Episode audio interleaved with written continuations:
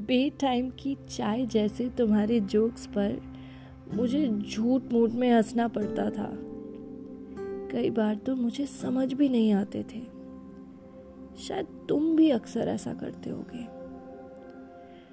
अब याद करती हूँ तो थोड़ी बहुत हँसी आ जाती है। शायद थोड़े ट्यूबलाइट तो हो जाते हैं हम ये फॉर एवर लव वाले फ़ेज़ में।